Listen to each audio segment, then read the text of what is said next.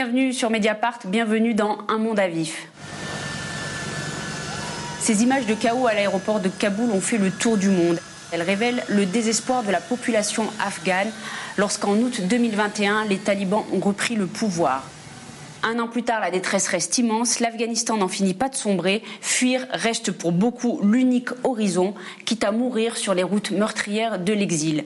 Au printemps dernier, un livre est paru aux éditions du sous-sol, au seuil. Les humbles ne craignent pas l'eau. Il raconte le voyage d'un infiltré parmi les milliers d'exilés, celui du journaliste canado-américain Mathieu Aikins, grand reporter en Afghanistan pour notamment le New York Times Magazine. Il est notre invité. Bonjour Mathieu Aikins. Bonjour. Vous couvrez l'Afghanistan depuis des années. Vous étiez au cœur du chaos à l'aéroport de Kaboul en 2021. Cinq ans plus tôt, en 2016, bien avant le retour des talibans, vous vous êtes glissé dans les pas et dans la peau d'un faux réfugié afghan Habib, qui fuyait l'enfer aux côtés d'Omar, qui lui est un vrai réfugié afghan. Il était euh, en Afghanistan votre chauffeur et votre interprète. Nous allons en parler avec ma consoeur du pôle international, Nejma Brahim. Bonjour. Salut Rachida, bonjour Mathieu. Bonjour. Tu suis et tu te consacres exclusivement aux questions migratoires sur Mediapart. Je voudrais qu'on commence par marquer le coup d'un triste anniversaire en ce 24 novembre. Un énième naufrage qui a coûté la vie à plus d'une trentaine d'exilés qui sont morts noyés dans la Manche alors qu'ils tentaient de rejoindre l'Angleterre. C'était au large des côtes calaisiennes. Aucune traversée illégale de la Manche n'avait été aussi meurtrière auparavant. La plupart des victimes étaient kurdes, mais également afghanes. Les Afghans, qui, je précise, sont aujourd'hui l'une des plus importantes populations réfugiées au monde, avec plus de 2,6 millions de personnes selon le HCR, le Haut Commissariat aux réfugiés. Mathieu Aikins, votre livre n'était pas encore publié euh, lorsque ce drame est survenu. Comment vous avez réagi lorsque vous avez découvert ce terrible drame dans les journaux? Bon, ben, euh, avec tristesse, bien sûr, mais j'étais pas du tout surpris parce qu'on savait que c'était les conséquences de ces contrôles à la frontière. On a vu la même chose se passer au Méditerranée. Euh, au bout des années, avec plus de contrôles, ça devient plus difficile de passer. Ça pousse les gens à faire des, des réfugiés, à faire des, des travers plus, de plus en plus dangereux. Et c'est exactement ça qu'on a dit qui allait arriver dans la Manche. Toi, Nejma, justement, tu as couvert, euh, enquêté sur ce naufrage. Ce n'est malheureusement ni le, ni le premier, ni le dernier. Malheureusement, euh, oui, effectivement. Alors, on a été plusieurs à, à travailler sur euh, ce naufrage qui nous a euh, beaucoup touché à la rédaction, parce qu'effectivement, c'était le premier naufrage en tout cas euh, de, de ceux qu'on connaît, qui faisaient autant de morts euh, à cette frontière, donc à la frontière franco-britannique. Et il se trouve que la seule réaction euh, politique qu'on a eue en face en France, ça a été, en tout cas pour Gérald Darmanin, le ministre, le ministre de l'Intérieur, de pointer le rôle des passeurs, mais sans jamais remettre en cause finalement le rôle et l'action de l'État, puisqu'il faut le, le, souligner, les associations qui œuvrent à cette frontière ne cessent de dénoncer une politique de non accueil qui s'est mise en place euh, là-bas et qui consiste à, à, faire de la vie des exilés euh, un enfer. Euh, il y a des démantèlements de, de campements euh, toutes les 24 heures, que ce soit euh, à Calais ou, ou, ou à Grande-Sainte par exemple pour éviter que la fameuse jungle de Calais, celle qui avait fait parler le, le monde entier en 2016, ne se reforme. Et, et, et, donc on laisse finalement les personnes survivre sur des campements euh, sans accès à l'eau, sans accès à la nourriture. Les associations non mandatées par l'État euh, ont, ont, eu l'interdiction à plusieurs reprises de distribuer euh, des repas aux exilés, ce qui peut quand même paraître euh, assez fou quand on y pense. Euh, voilà, avec évidemment des conditions euh, sanitaires déplorables et, et, des maladies aussi qui peuvent se, propager.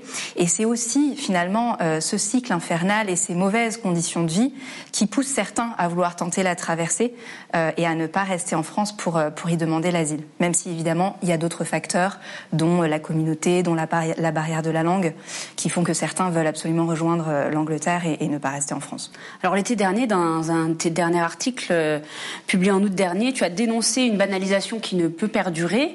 Il est titré Les exilés meurent, le monde ferme les yeux.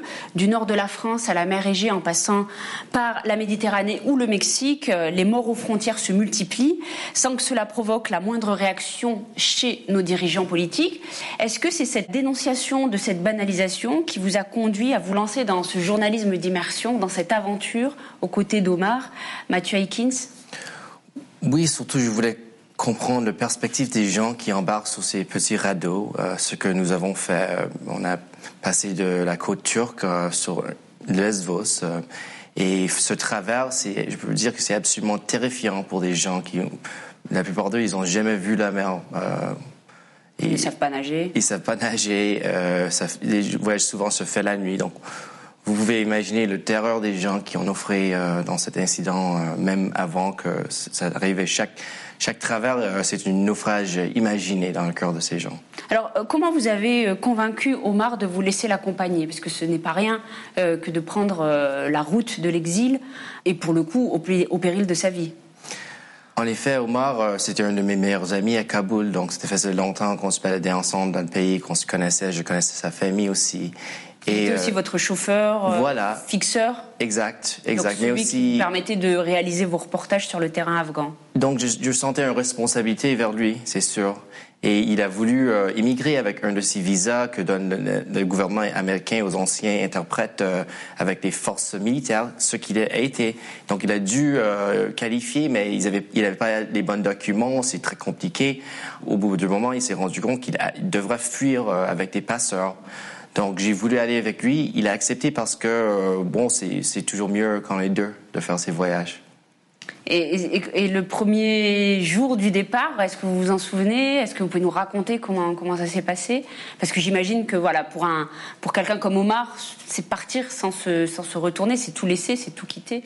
C'est tout laisser, c'est tout quitter. Bon, pour moi, c'était euh, un moment euh, moins émotionnel, c'est sûr que lui, mais lui, il a déjà été exilé dans sa vie. Il faut surtout savoir que les Afghans, c'est un peuple qui qui ont subi euh, des décennies de guerre. Omar, euh, sa mère, elle a fui les, les soviétiques, l'armée soviétique euh, quand elle était enceinte avec lui.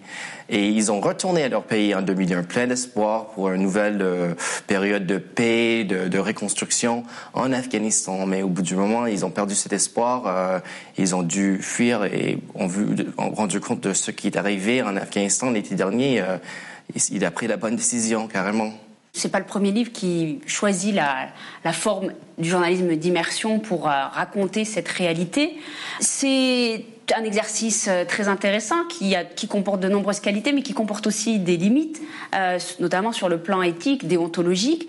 Est-ce que vous vous êtes imposé des garde-fous? Comment vous avez réfléchi cette démarche d'être un journaliste en immersion euh, sur des routes où se déroulent de véritables tragédies. Bien sûr, un voyage infiltré comme ça, c'est un acte de déception. Il faut mentir aux gens, il faut aussi passer par des frontières dans une manière illégale. Donc, euh, comme garde-fou, comme, comme limite éthique, je me suis dit que j'étais là pour être un journaliste, pour être observateur, qu'il fallait que suivre Omar, que, que observer. Et euh, c'était pas du tout possible en effet. Et ça m'a beaucoup, euh, j'étais beaucoup très compliqué. Euh, c'était très, compliqué, pardon, parce que je voyageais avec mon ami et on était obligés d'agir ensemble pour euh, pour nous sauver la peau et euh, et surtout passer à les frontières et arriver à notre destination. Donc j'ai fini le, le, le, voyage par dans un rôle plutôt d'ami avec Omar, de, quelqu'un qui s'agissait mais par votre démarche de journaliste en immersion, vous pouviez aussi le mettre en danger, si jamais euh, vous étiez démasqué. Bien sûr. Donc, il y avait des moments, par, exemple, à la frontière iranienne, où euh, si j'aurais été démasqué, il fallait qu'il me, me niait, fait, qu'il disait que non, je ne je lui connais pas, sinon il va subir euh, la même chose que moi. Alors, vous, dites, vous racontez très bien que vous avez euh, la pommade, euh, le, cheveu noir, le phénotype d'un Afghan, alors que vous êtes canado-américain, et que mais vous demeurez justement cet occidental euh, qui est doté des meilleurs passeports pour aller et venir euh, sur Terre. vous pouvez, quand vous voulez, en fait, revenir à votre statut, à votre condition aisée, confortable. vous savez nager aussi si l'embarcation faisait naufrage. Tout cela, ça vous a interpellé au fur et à mesure euh, du périple. Bien sûr, en fait, je n'ai jamais eu l'impression que je connaissais comment c'était vraiment d'être un, réfugié, d'être un, migrant, parce que j'avais beaucoup de privilège, surtout j'ai choisi de me mettre dans cette situation-là. Donc même si on était sur le même bateau, euh, on n'avait pas la même situation. Et c'est un peu euh, la difficulté, une thème du livre, c'est un peu la difficulté de solidarité, euh, rendu compte de ces grandes hiérarchies, ces grandes divisions entre entre nous comme humains, entre des Afghans, entre des, des Occidentaux. Euh, Nejma, justement, euh, la question du, journalisme d'immersion t'interpelle. Tu as beaucoup travaillé euh, sur l'Ocean Viking, qui est ce bateau humanitaire qui a été affrété par, qui est affrété par l'ONG SOS Méditerranée et qui sauve des, des milliers de vies en Méditerranée au large des côtes libyennes, tout particulièrement. Toi-même, tu as été confronté lors de ton immersion sur ce bateau pendant plus de plusieurs semaines. C'était il y a presque deux ans. Tu as été confronté à cette question-là et aux limites euh, de l'exercice, puisque tu étais journaliste, mais parfois tu as dû abandonner ta casquette de journaliste pour euh, endosser celle euh, de la sauveteur. Est-ce que tu peux nous raconter ces tiraillements euh, mm. dans lesquels tu t'es trouvé et comment aujourd'hui tu apprécies la, la démarche de, de Mathieu Aikins?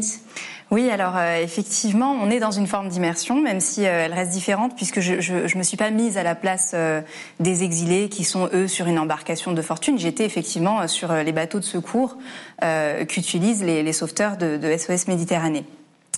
Euh, on s'est retrouvés à plusieurs reprises, mais je repense à, à une scène en particulier, euh, dans un moment où effectivement il fallait que je choisisse entre être journaliste, rester journaliste, et euh, aider les sauveteurs, parce qu'on était face à une situation euh, critique. Plusieurs euh, hommes étaient tombés à l'eau pendant une opération de sauvetage. Et donc, nous, en fait, avant d'embarquer à bord de l'Ocean Viking, on nous a prévenus. On nous a dit, Effectivement, vous êtes journaliste, vous venez euh, avec nous pour euh, poursuivre et observer les, sauvetages. Donc on a un appareil photo, on, essaye de prendre des notes euh, tant bien que mal pendant les opérations de sauvetage, mais on nous demande toujours si on peut s'occuper par exemple des enfants ou des bébés, s'il y en a à bord de, de l'embarcation qui transporte les migrants. On est d'accord ou non? Évidemment, on n'est pas, on n'est pas du tout obligé de le faire. Moi, j'avais, j'avais, j'avais dit oui, j'avais dit oui, j'avais dit que ça me dérangeait pas du tout. Euh, mais c'est vrai que je m'étais pas préparée à vivre une, une scène comme celle-là où euh, plusieurs hommes tombent à l'eau. Et la question qui se pose, c'est est-ce que je garde mon appareil photo? Si j'avais été une journaliste télé, euh, ma caméra, pour prendre des images des personnes qui étaient à l'eau ou est-ce que euh, je pose tout et euh, tout de suite je donne un, un, coup de main aux, sauveteurs qui en ont besoin. Et, euh, et en fait bon j'ai pas vraiment réfléchi. Ça s'est décidé en un quart de seconde. Et, j'ai posé mon appareil photo pour tout de suite essayer d'aider les, les sauveteurs. Et en fait on se retrouve dans cette dans cette position là où on n'est plus vraiment journaliste on abandonne la casquette de, de journaliste euh, pour pouvoir aider les personnes qui sauvent euh, qui sauvent des vies. Euh, après, moi, je m'interrogeais effectivement, ça m'interpellait un petit peu cette, cette forme d'immersion là. Euh, effectivement, tu l'as souligné, Rachida, il y a déjà eu euh, des livres qui ont adopté un petit peu la même démarche. Je pense à celui de du journaliste d'investigation italien Fabrizio Gatti, si je le prononce bien, bien qui en 2008 avait donc écrit un livre un peu en, en suivant cette démarche là sur un, un un jeune qui s'appelait euh, Bilal. Et du coup, je me demandais pourquoi est-ce que vous avez ressenti le besoin euh, d'apporter finalement euh, votre pierre à l'édifice, de, faire autre chose. Est-ce que vous vouliez apporter quelque chose de différent, quelque chose de nouveau? Est-ce que c'est l'actualité qui vous a poussé à, apporter ce, ce contenu-là? Ben, c'était plutôt le, rôle où j'étais parce que moi, je, je me passais pour un, un, autre réfugié. Je parle la langue euh, fluemment et donc euh, les gens, leurs, leurs expectations de moi, c'était de, de, agir comme un, de, de participer dans, dans, le voyage et surtout mon ami, il euh, et, et, au du moment on a, on a commencé à voyager avec sa famille aussi. Ils, ils, avaient besoin de moi, en effet. Donc, il m'a fallu agir, sinon j'aurais dû les abandonner à certains moments, c'était pas compliqué avec les autres euh, exilés, peut-être, euh, notamment avec la langue ou. Est-ce qu'on n'a pas, est-ce qu'on n'a pas réussi à vous démasquer parfois Non. À avoir des soupçons peut-être? Non, j'ai même passé l'interview avec le Frontex sur l'île de Lesvos. Mais vous, voyez, il y a beaucoup d'accents. Vous parlez couramment d'Ari. C'est ça, je parle couramment d'Ari et euh, même si j'ai pas d'origine afghane, j'ai bien sûr la tête afghane. Et euh, ouais, on m'appelle pas démasqué. Euh, mais c'est euh, une question qui qui qui est très qu'on qu se pose pas tellement souvent euh, comme journaliste. À mon avis, c'est une façon de se distancier de ces guerres, de ces tragédies humaines et ces crises humanitaires euh, dans des pays comme l'Afghanistan. On se distance en se, en se tenant dans le rôle d'observateur. Donc, c'était un rôle euh, assez euh, inédite pour moi. Et euh, mais je dirais que ça m'a aidé à, à réagir l'été dernier ou un moment où presque tout le monde qui avait qui était en, Afghanistan, qui avait une histoire en Afghanistan, ils essayaient d'aider des gens à sortir de, de, de Kaboul. Et moi, comme j'étais un des parmi euh, euh, très peu de gens qui étaient sur le terrain toujours parce que j'ai resté pendant l'évacuation. Euh, j'étais euh, censé participer un peu plus euh, dans cette évacuation et j'étais plus capable de faire à mon avis à cause de cette voyage. Qu'est-ce qui a été le plus difficile durant ce périple, durant cette traversée? À un moment, vous dites prendre la route de l'exil, c'est comme être en guerre, c'est euh, des grands moments d'ennui, d'attente, oui. mais c'est euh, des grands moments de terreur aussi. Bien sûr, même si c'est quand même un peu moins dangereux de, de travailler sur euh, sur le front line en Syrie ou en Afghanistan, il n'y a pas, pas de bombardement euh, aérien, mais euh, je dirais pour tout le monde c'est différent. Pour moi c'était le plus difficile. On était dans un, fourgon avec des passeurs. Ils, nous emmenaient à, la côte euh, turque pour embarquer dans le radeau. Et euh, c'est un moment où ils, ont pris peur.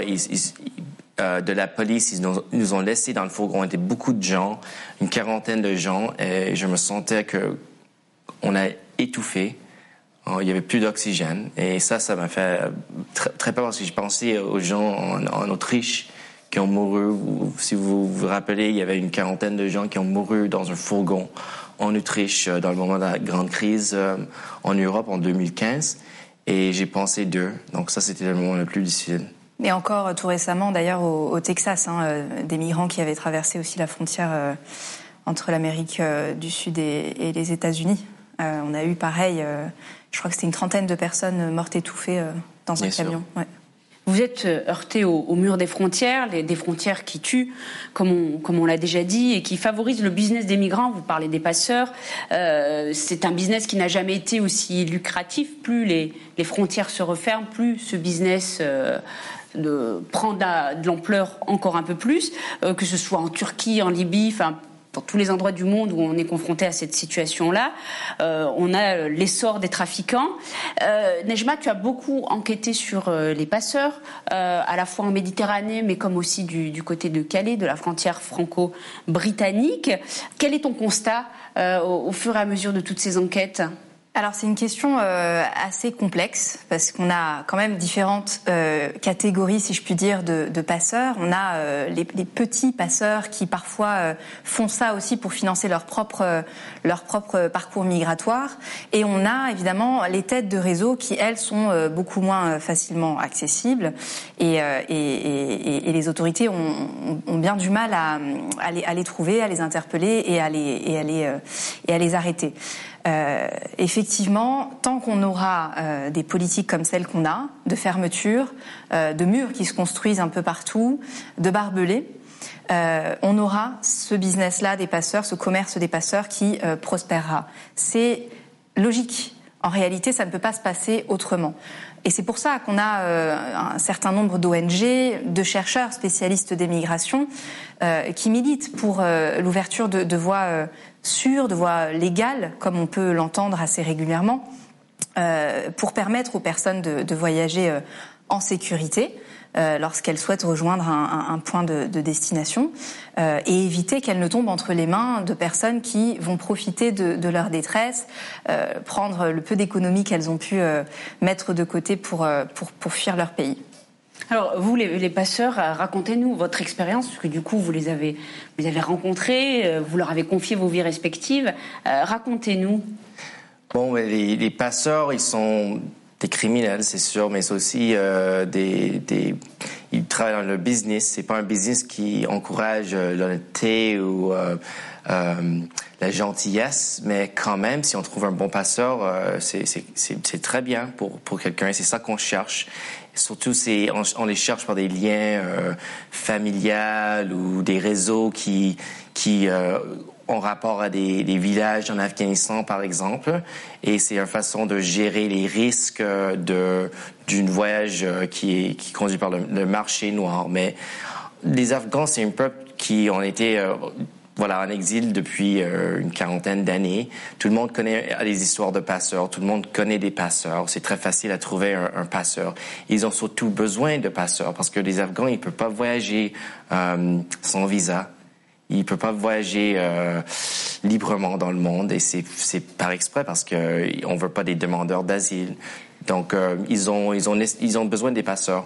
Et vous, les passeurs sur lesquels auxquels vous avez été confrontés, c'était tous des passeurs comme vous dites, avec lesquels il y avait un lien euh, de bienveillance, si on peut, pour autant qu'on puisse penser qu'il y ait un rapport de bienveillance entre un passeur et un réfugié? Ça peut arriver, ça peut arriver. Je dirais pas qu'il y avait un rapport de bienveillance, mais c'est surtout plutôt qu'on a, on, il nous a respecté assez pour nous pas trop tricher ou nous arnaquer. Euh, aussi, il faut, il faut se montrer qu'on est, on est capable, qu'on comprend le jeu. Euh, c'est, c'est très important d'avoir des garanties ou d'être introduit par quelqu'un. Et, par exemple, le coût financier euh, de, de, cette traversée euh, migratoire, elle, elle, vous a, elle, vous a, coûté combien à l'un et à l'autre? Euh, J'ai pas vraiment fait les chiffres, mais je dirais plusieurs mille, milliers de, de, de dollars.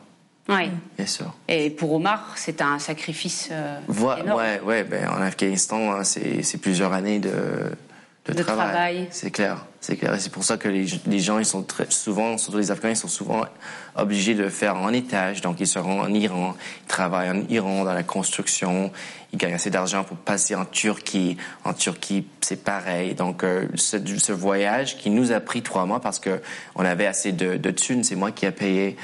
Euh, pour des Afghans, ça peut prendre des années. Oui, tout à fait. Il est où Omar aujourd'hui? Omar, il est, ici en Europe. Euh, il va bien, nous sommes toujours en contact. Euh, il a sa famille.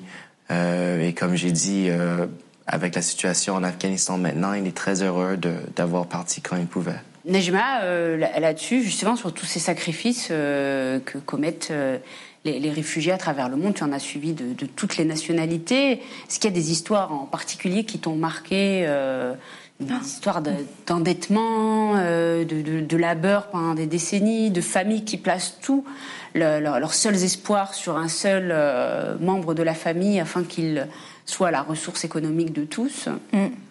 Euh, c'est difficile de revenir sur une histoire en, en particulier parce qu'en fait elles sont toutes marquantes.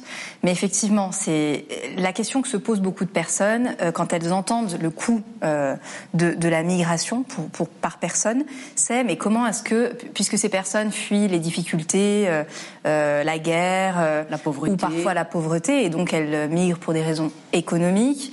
Comment est-ce qu'elles arrivent finalement à, à, à sortir 3, 4, 5 000 euros pour payer leur leur, leur trajet.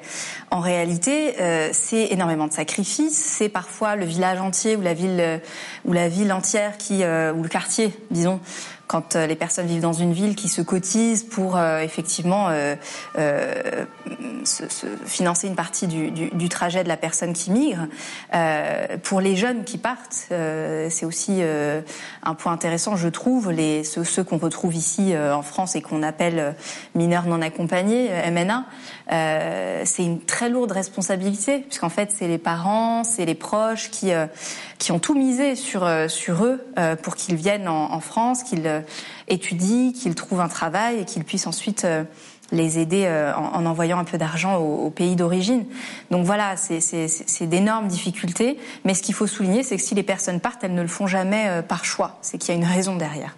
Soit elles fuient des dangers, des persécutions, une guerre, soit elles fuient des difficultés économiques, la pauvreté, soit elles fuient des violences sexuelles, soit elles fuient, par exemple, pour la communauté LGBT QI, euh, euh, euh, l'homophobie. Enfin voilà, c'est, il y a toujours une raison derrière. Je voudrais qu'on termine l'émission par une question que vous posez dans le livre et que Nejma, tu poses régulièrement dans tes, dans tes articles. C'est la question de l'accueil ici en Europe, ici en Occident.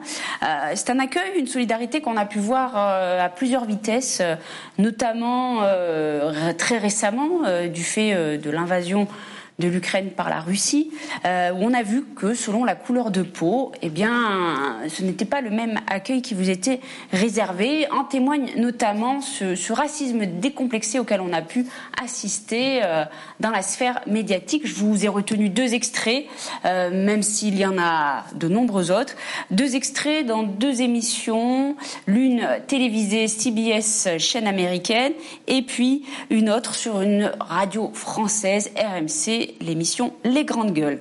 Je vous propose de les regarder.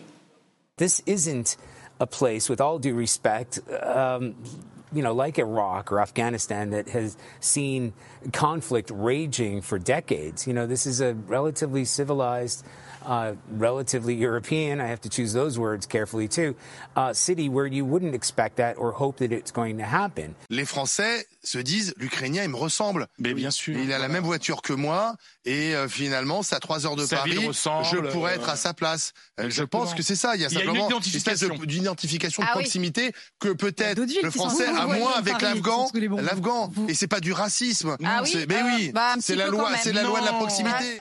C'est pas du racisme, c'est la loi de la proximité. Qu'est-ce que vous en pensez? Bon, à mon avis, quand on justifie euh, ces, ces différences de traitement ou la pauvreté, la violence sur quelqu'un euh, en façon de comment il nous ressemble, c'est le racisme, bien sûr.